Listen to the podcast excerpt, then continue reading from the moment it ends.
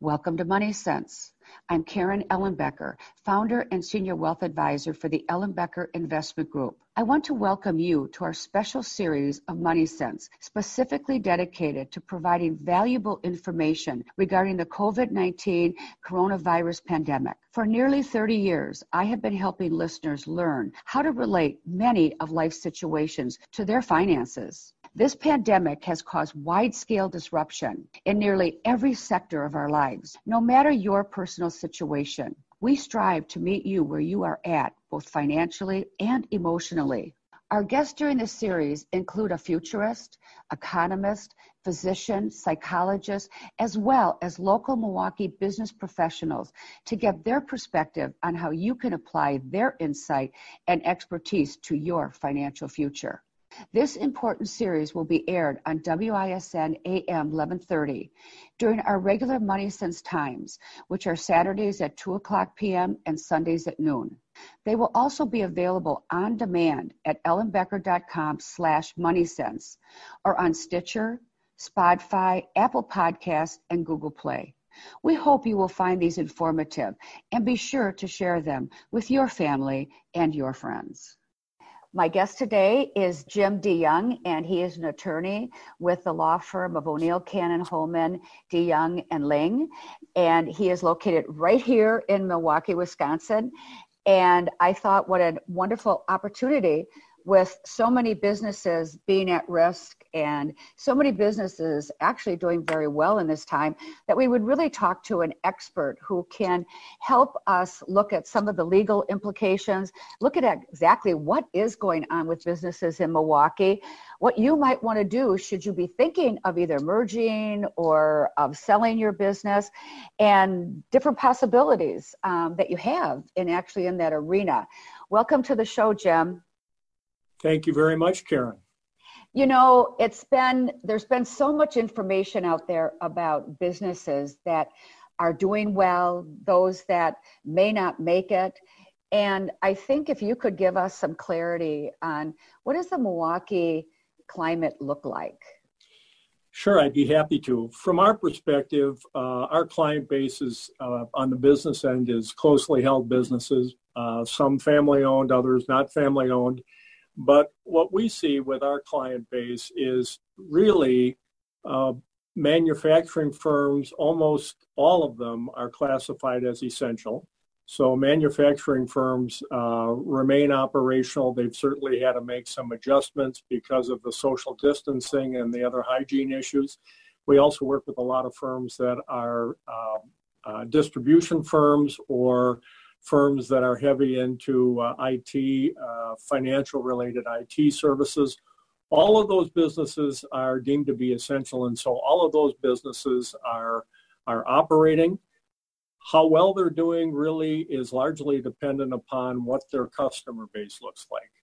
If it's a customer base that is serving other industries that are deemed to be essential, they're doing fine. If it's uh, if it's a company that is manufacturing things that for which there's heightened demand as a, as a result of this crisis, they're doing really very well and even hard to keep up. I have a uh, client and friend who owns a paper converting company, which, among other things, makes toilet paper, and you can imagine uh, how stressed they are trying to keep with, up with uh, demand for the products that they create.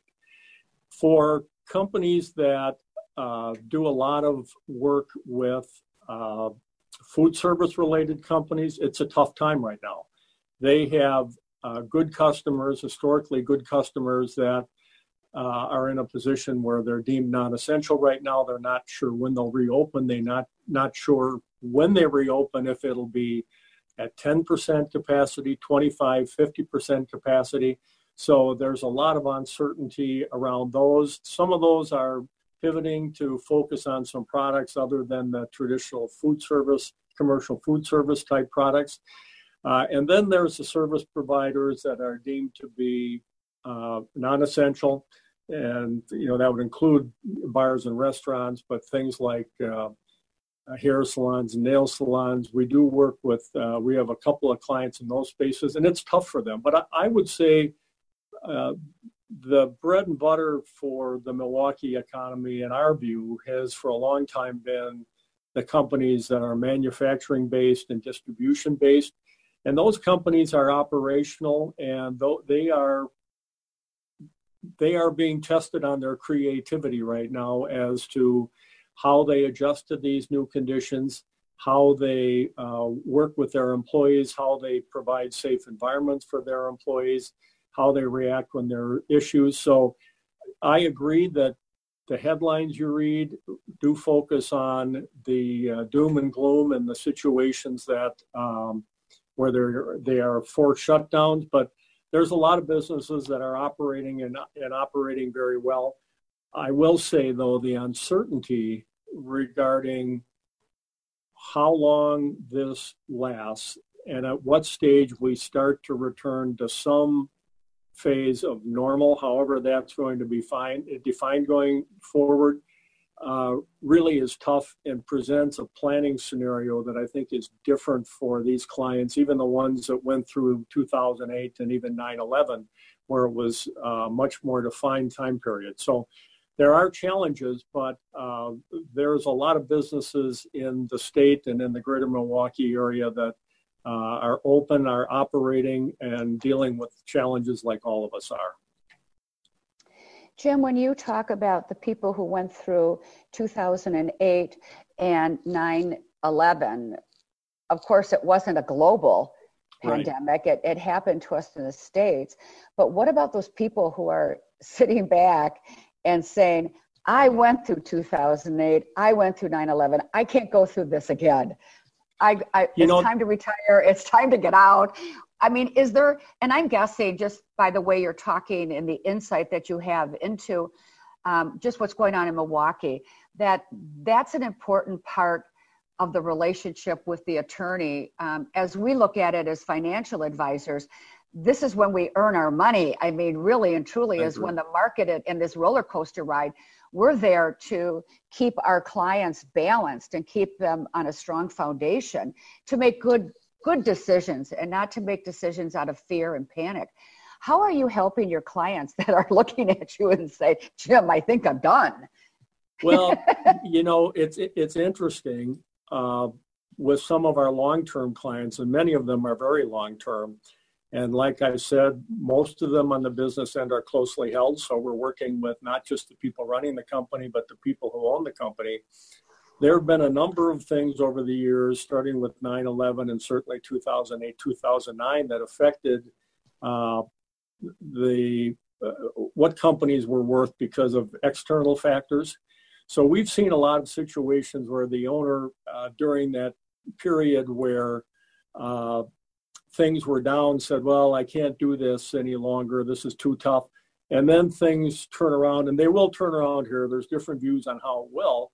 But then when things are on the uptick again, one of the common refrains we hear is uh, we'll say, you know what, if you want to sell this now, really might be a good time.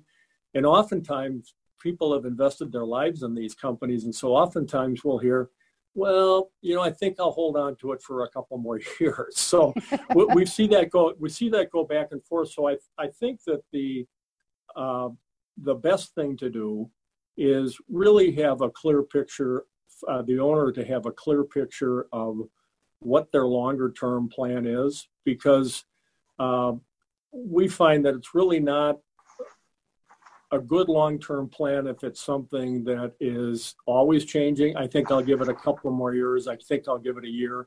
I think having a view for what that is, and I think you probably see a lot of that advising your clients from the financial end too. So I think taking a longer view if their company is a company that's solid and although challenged by this COVID 19 stuff, uh, they have uh, that basically they're a strong company. They've made adjustments in this period, uh, understanding if and when they want to sell. And there will be buyers. Uh, there are buyers now. I would say what we've seen primarily with the deals in our pipe, pipeline, they've not died the hold button has been, the pause button has been hit on many deals just as people get a feel for how things are going to play out. So I would advise to not make rash, rash decisions because generally, if you make a rash decision based upon one event or another, uh, it's going to be in a situation where it's not advantageous uh, to the seller. My guest today is attorney Jim DeJong, and he is with the firm O'Neil, Cannon, Hollman, DeJong, and Laing, and they are located right downtown in Milwaukee. If you would like to reach out to Jim, you can do that by calling 414 276 5000. Jim, we're going to take a, a break, and when we come back, let's take a look at an individual that is thinking of perhaps selling their business, but they're trying to figure out what the impact of COVID 19 has had on their business and how will buyers be looking at things? Will they be looking at things differently now, or is it going to go back to the same old way business was done in the past? And with that, we'll be right back. Welcome to Money Sense. I'm Karen Ellenbecker. I'm the founder and senior wealth advisor for the Ellenbecker Investment Group. My guest today is Jim DeJong, and he is an attorney with the law firm O'Neil, Cannon, Hollman, DeJong, and Laing. And we have been talking about business, business in the Milwaukee community, um, what's been happening. And during the break, Jim and I were talking, and I had mentioned that people right now, I think, are um, they're wondering if they have a business, what is the impact on my business, and what types of changes will I have to make? And if they are thinking about selling, how are buyers looking at businesses differently than they may have looked before this world, you know, um, pandemic happened?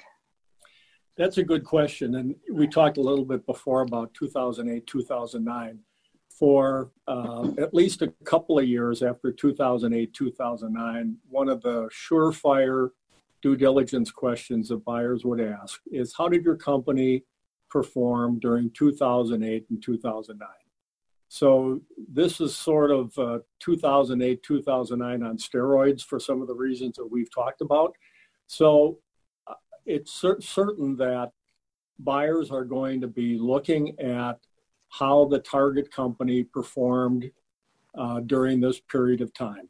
Uh, so that's going to mean that it's going to be important for the uh, client to continue to, to figure how they can, with creativity, continue to operate, mitigate losses and, and negative impacts that could result from this crisis.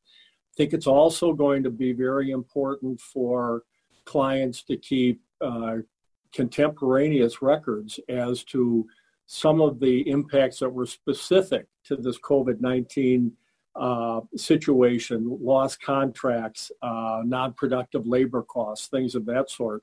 So they can specifically identify some of the one time impacts, negative impacts that happened to the company arising out of this crisis. The reason that's important is one of the things that happens when buyers are buyers are talking with a seller about a company one of the things that the seller wants to be able to present are one-time adjustments that ought to happen to their financials called add-backs in the m&a world uh, that should because they were one time and because they can be explained very thoroughly should not be considered to be a deduction from the value of the company, but rather added back because there's the expectation it will not be uh, a recurring event. A simple example, not related to this, would be maybe some of the perks that an owner pulls out of the business that would not continue after the fact. So, um, you know, keeping a very close eye on accurate and concurrent record keeping about the negative impacts that this particular COVID 19 situation has had on their businesses is, going to be important. And also, to the extent that they pivoted and made adjustments uh, during this period, uh, being able to show recognition of the problem, how they addressed it, and how they moved forward with those things addressed, I think is going to be uh, very important. The, the, questions certainly will be asked, and uh, it's a really to have the time to think about it in advance before you're asked the question and to prepare is really going to be a key here, I think. So uh, these times are nerve wracking to business owners and very stressful to business owners, but trying to climb out of that uh, stress a little bit and focus on the things that are going to impact the value of the company going forward and explain some of the downturns that have happened as a result of what we're in right now, I think is going to be uh, really important. You know, I think also there's something else that buyers, as sellers ought to be doing during this period where uh, they may have the time or ought to try to create the time to do it to oversimplify a merger and acquisition deal or the sale of a business. In some ways, it's not unlike selling your home. You need to have curb appeal, and then there's the inspection report. And what buyers do is they do due diligence on the company, which is sort of what I say is parallel to in the home setting what a uh, inspection report is. And oftentimes we see when we're working with a client who's selling that there's some things that they have not paid attention to uh, in an orderly fashion over the years, such that they're in sort of a panic uh, trying to pull it together as we're trying to get the company ready for sale. I guess using that home analogy again, it would um, be sort of like saying if you maintain your house well all along, as opposed to calling in a horde of contractors two weeks before you put it on the market, it's just going to be a much more uh, orderly process and you'll have a better feel for things. There's a number of areas where sellers are our buyers are always going to ask questions and want information during the due diligence process that a buyer, uh, even if they're not thinking of selling in the, or a seller, even if they're not thinking of selling in the near term, should be thinking about, and that is getting things in order so they are in a fashion that if they would decide to sell, a lot of this uh, due diligence work. And in this scenario, I'd call it seller's due diligence as opposed to the buyer's due diligence. There's things like corporate documents. I can't tell you how many times we've engaged with a client who wants to sell and asked to see their corporate records. And oftentimes there'll be articles of incorporation, bylaws, opening minutes, and then nothing for the last 15 years. Uh, buyers want to see that stuff. So making sure that the corporate minutes are in good shape. Another area is the uh, the financials, making sure that their financials are in a uh, good, presentable form, uh, hopefully by a CPA firm that uh, is well regarded. We've run into problems even with some really nice companies that have primarily done their financials internally, and that can be a real drawback. So thinking through whether the financial snapshot presented by their by their uh, financial records is good. We see issues with material contracts. Sometimes uh, a seller will have a very important contract or two and will ask to see the contract with the supplier or the customer. Well, it's just on a handshake. You know, figuring out uh, what to do about that. Can it be documented? Is there a way to uh, a firm that is in place by confirming some things with emails or whatever. Those things are really important uh, to buyers as far as the continuity of the business, intellectual property, your website, your trade names, your trademarks. Have you done all those things the way you should? Did you have an independent contractor create some things for you that arguably they could tra- uh, claim some IP rights patent rights or trademark rights or anything of that, that sort. Um, HR related issues. Have you run a good operation from an HR perspective, doing the type of documentation you should do? If you have important people, do you have the appropriate type of uh, contracts, employment agreements in place with key employees to prevent them from or to, to be an impediment against them leaving and then competing with the buyer when uh, they're going to look at who your key employees are and who they really think they need to carry the business forward. Uh, and then, you know, having licenses in place. If you operate in a number of states, are you confident that you have the appropriate authority to do business in all of those states? And then finally, if there's any type of disputes that have happened, have they been are they hanging out there? Have they been closed out in a fashion that is clear? Um, all of those things that a seller can do on the front end are things that I think it can be really constructive to do during a period where um, they are sort of not necessarily reinventing themselves, but just making sure their house is in order uh, should they want to sell or uh, should something happen with the ownership of the company. You know, Jim, this has been uh, such an interesting time because I think, in terms of me working in the arena of estate planning and working with my clients, very often I bring up the idea of, well, if you die, but it's like when you die, um, what's going to happen. And I'm wondering if when we come back from our break, if you could talk about the scenario. We've been talking right now about people planning to make a change in their business. But with this entire um, COVID 19, I think every single one of us at some point asks ourselves if we get sick, would we die? Could we die? And that takes in everybody, whether you're a business owner, a parent. Um, we're all worried. What if we get this? How will it mm-hmm. impact us? Because nobody really knows how the impact is, and everyone is different. So if you have a business owner that all of a sudden, number one, gets sick and can't work and be running the business, or actually ultimately dies, I'm curious as to, and has a spouse, does that change the value of the business? And what are some of the difficulties that people um, face when they haven't planned? And with that, we'll be right back. Welcome to Money Sense. I'm Karen Ellenbecker. I am actually the thing that's so fun about this, doing this, is this is my 30th year doing Money Sense. And from the day that I started it, it was all about education. And so we have never sold a product on, on the air. It's always been informed information so people could really make good decisions.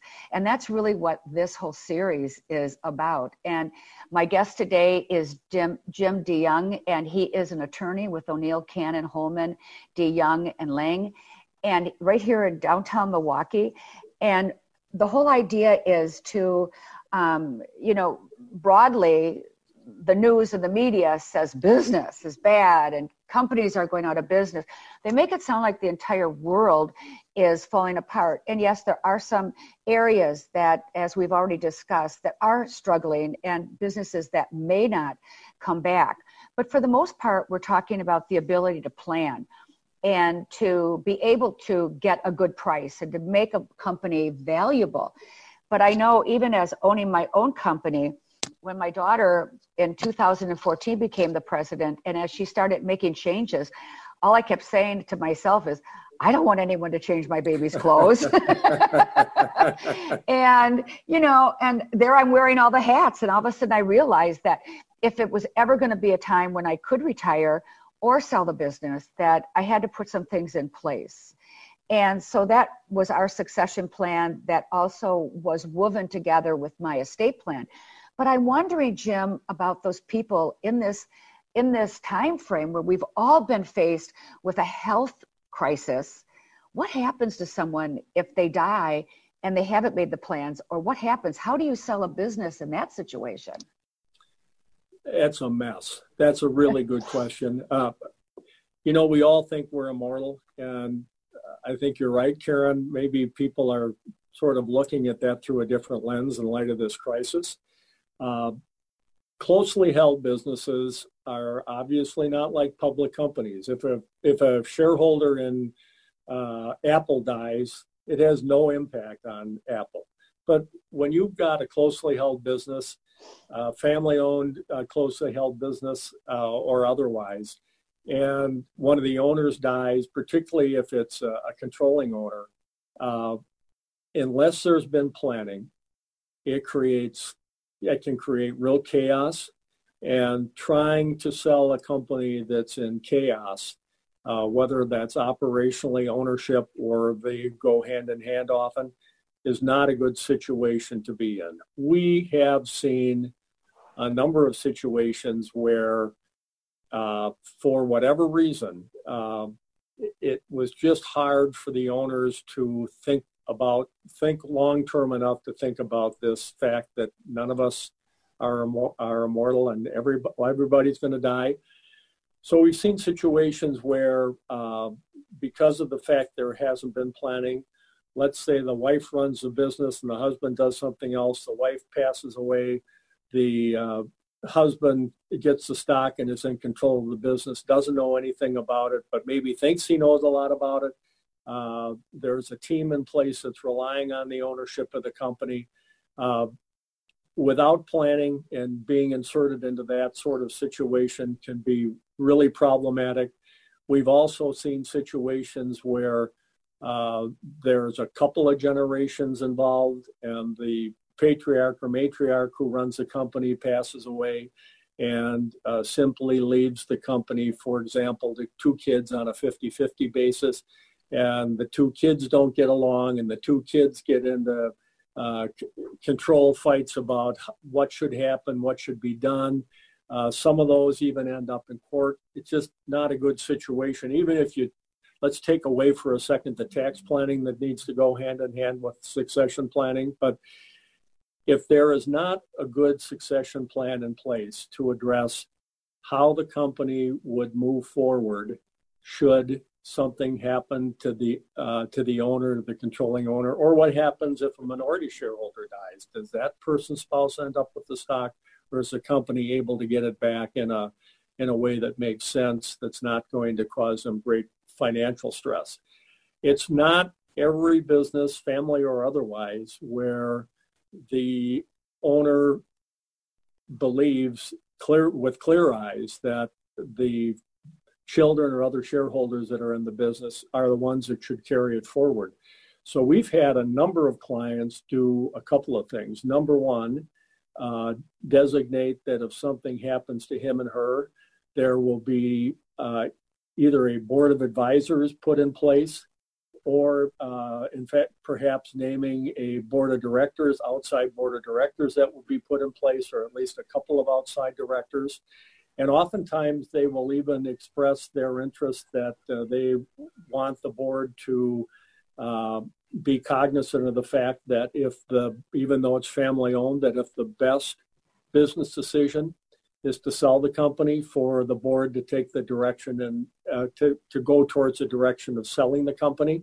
Uh, succession planning is another thing that if it hasn't been done this is really uh, any time's a good time to do it but with this mortality issue being at the top of people's minds right now and recognizing some of the horror stories that uh, can result uh, if it doesn't happen it really is a good time. You know if you have kids arguing at the thanksgiving table it's probably not going to be good when they're running the business together every day either. You just can't make that assumption. So succession planning is key to ongoing value of the company. If something happens to a uh, uh, controlling owner or a shareholder who's a key employee.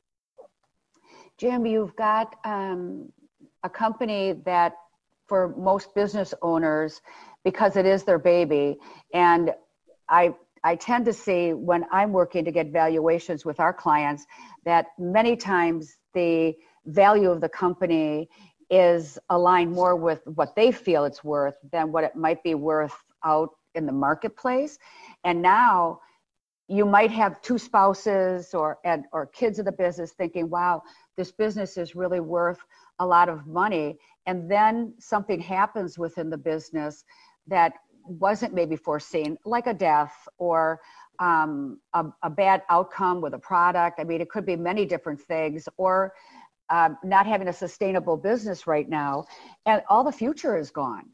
And I'm guessing that when you start to value a business, that there's a huge variance in the value depending on the the ability to prove the value of course of the company but when the owner is gone or the one with all the information this could be a family that thinks they have a business that's worth a lot of money and they find out all of a sudden that there isn't the value there.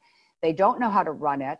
Um, all the information has just died with that person and trying to recreate it even if there is a valuable business would be almost impossible. Yeah that that's true and that's not uncommon problem. Uh, i've seen a lot of situations where uh, a client with a nice business will uh, have some preliminary conversations about uh, perhaps selling the company, and oftentimes uh, we'll hear well, I want X for the business. Well, have you had a valuation of the business done, or have you worked with a uh, investment banker to give you an idea for what the market's like? No, I just I want X for the business because I think that's what it's worth.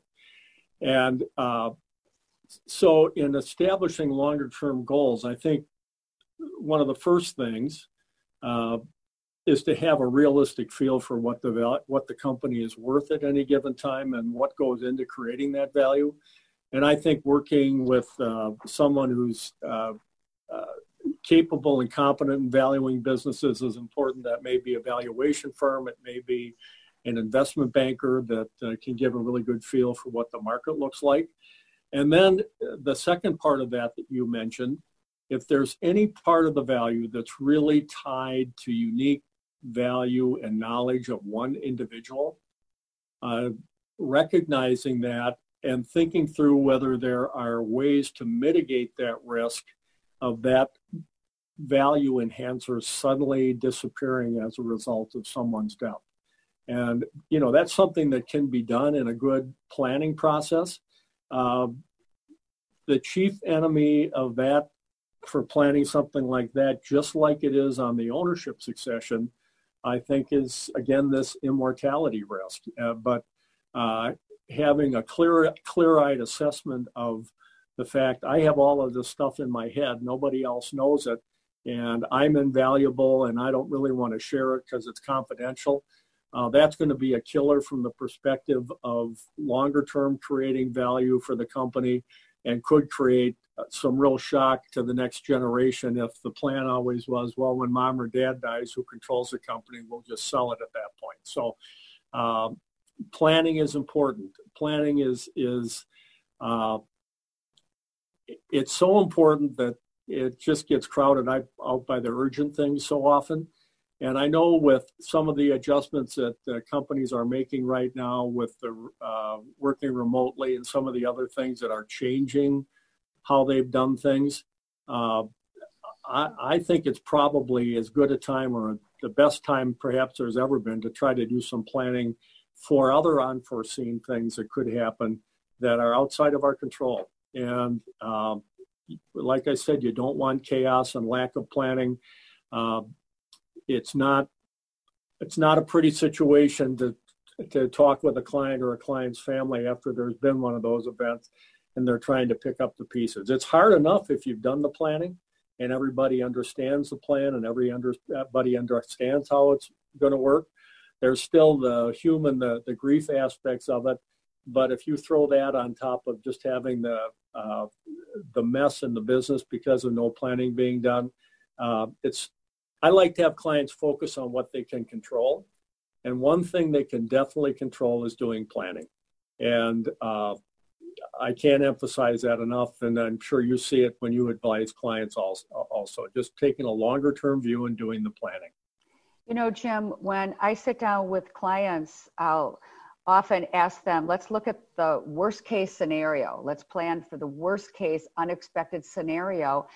And that would be death. And then the plan for, in some way, if you're um, incapacitated, um, what does that look like? And then we look at, you know, with family issues and problems, what are those? And so to kind of look at that. And then I always say, if you think about that you've just been invited to a meeting and you realize it that it's the first meeting that your attorney has called for your family after you've passed away. What do you see? I mean, are, are they celebrating your life and looking forward? Or are they trying to look backwards? Are they like turtles on their back that they don't know who to trust? You know, that it just the picture alone. But I think that um, so many people have said to me, well, I'll be done. I'm not going to worry about it because they know that there's family issues sure. or they know there's difficulties. But you have to think that not only do you, when this happens, whatever it is that would impact the company, it's affecting your employees, it's affecting your mm-hmm. customers, it's affecting the community, it's affecting the vendors. And I mean, so it's important to know how that's all going to land on each one of those people, whether you're selling or you're into a forced sale. My guest today is attorney Jim DeJong, and he is with the firm O'Neil, Cannon, Hollman, DeJong, and Laing. If you would like to reach out to him, it's 414 276 5000 and we will be right back and jim i was thinking what if we could just cover some of the issues that um, i guess to define the difference between um, the different types of sales and maybe to give some ideas as to how people can approach this. I'm curious how long does this take and when should people start? And it's very obvious that it's important to have and build that relationship with the trusted advisors to pull the team together so that people could get together to really support you and if not just to support you but to support your family your beneficiaries your business. Mm-hmm. and with that we'll be right back Welcome to Money Sense. I'm Karen Ellenbecker. My guest today is attorney Jim DeJong. And as I've said a few times, he's with O'Neil, Cannon, Hollman, D. Young, and Laing. And his phone number is 414 276 5000. You can tell by the interview that he is passionate about what he does and that he has done deals because this isn't his first rodeo. You have a lot of stories to go along with the things that are right and the things that can go wrong. And so I think one of the things that often goes wrong in our business with planning is people wait too long and mm-hmm. it's in a crisis. Somebody has died or they're being retired or they've been left go or something has happened. And it's always so much nicer that when you have a history, you have some historical data behind that relationship um, to do your job. And so I'm wondering, um, Jim, what are some of the things that make it difficult for you? And how long does this whole process of trying and wanting to perhaps sell or transition your business um, what what does that look like? Um, that's a good question and it varies uh, a lot. The probably the atypical situation is when somebody has a very good idea of what the value of their business is. They have somebody that they know is interested uh, in buying the business and has the financial wherewithal to do it. And so they come in and they say they want to get that process going. Uh, if that's the case and if that is accurate, you know, you're probably talking a period of uh, 90 days to six months. The more typical situation is when somebody said, you know, I think in the next 12 months, in the next 24 months, I want to sell my business. There's that requires some game planning. Uh, you know, usually you there you're going to be a couple of different categories of buyers: strategic buyers, people that are in the business, so understand something about your business, and then the financial buyers, typically uh, private equity firms. Uh, having an understanding of what the value of your business in the marketplace is is really important because these unrealistic expectations will get you nowhere.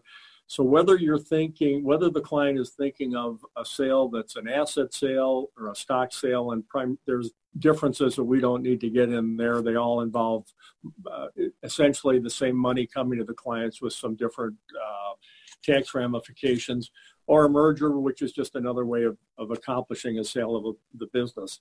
The important thing is, is how do you identify who the buyers are and who can best present that picture to those buyers? That's why in our in our experience i think it's really helpful for a client to uh, interview some uh, m&a advisors or investment banking firms we call them. The advantage of that is they've got databases and relationships with people that are looking for businesses private equity firms that are, are looking for businesses. So uh, we always think putting a team together that has a, a strong accounting firm and a good uh, investment banking firm is really helpful because you don't just put an ad in the paper to, that you want to sell your business. So uh, doing that professionally, and then if you look at this whole due diligence process, if we assume for a second that the pause button comes off uh, at some point in the next few months, you know, typically I would say that uh, it's going to take you uh, a year perhaps to get your own seller seller due diligence in order and th- then to go to market to pull together the information that's uh, that's needed in order to get it uh, take the company to market. So again, preparation and planning. Um, I know clients get letters all the time. We want to buy your business. Here's who we are. Um, and sometimes that works, but if they're a professional and have a good idea of what they think the business is worth, um, you're going to be at a distinct disadvantage if you haven't done your homework on your end as to why that's either a good value or why that's undervalued and why. So, homework and prep. You know, Jim, one of the things that I've discovered with working with clients, and you know, of course, we're always looking at if they retire, how much money will they have, and if mm-hmm. they have a business, they're looking at selling the business. And inevitably, as we get through, they'll say, "Well, my car, my insurance comes through that, and I can deduct this, and I have all these benefits, and." if I sell my business, I won't get a paycheck anymore. And, yeah. and you know, there's all this, this fear and this emotion. So I think it's not only important to understand selling your business, but also to understand what it's going to be like after. And mm-hmm. we sit down and we try to show them, well, you know, you don't have you you don't need to save anymore because now you have a spending account, not a savings account. Right. And your business is now your new paycheck. But it's very hard for a business owner who's worked their whole life to sometimes make that transition. And at the very end, they're like, oh, I, I just don't think I'm ready because of this. Yeah. And you must run into that as well. We do. We, we see that a lot. That, you know, I think sometimes it's easier for all of us, and I see this with business owners, clients. It's easier to uh, just to not want to know some facts because they might concern you. So just going along happily, uh, not having a clear understanding of some of those facts in the short term seems to be better. But you know, controlling what you can control and understanding realistically what the picture would look like if you would sell the business makes all the sense in the world because otherwise the unpleasant surprises uh, they're just they're controllable but you need to understand the facts and sometimes it doesn't even boil down to how much money you have. It's having a relationship with that money right. to know what you can actually do with it. And sometimes there's enough to be very, very philanthropic. Sometimes, you know, people, what I have found, at least with my clients, their lifestyle doesn't go way up just because they've sold their business. Mm-hmm people live the way they've always lived.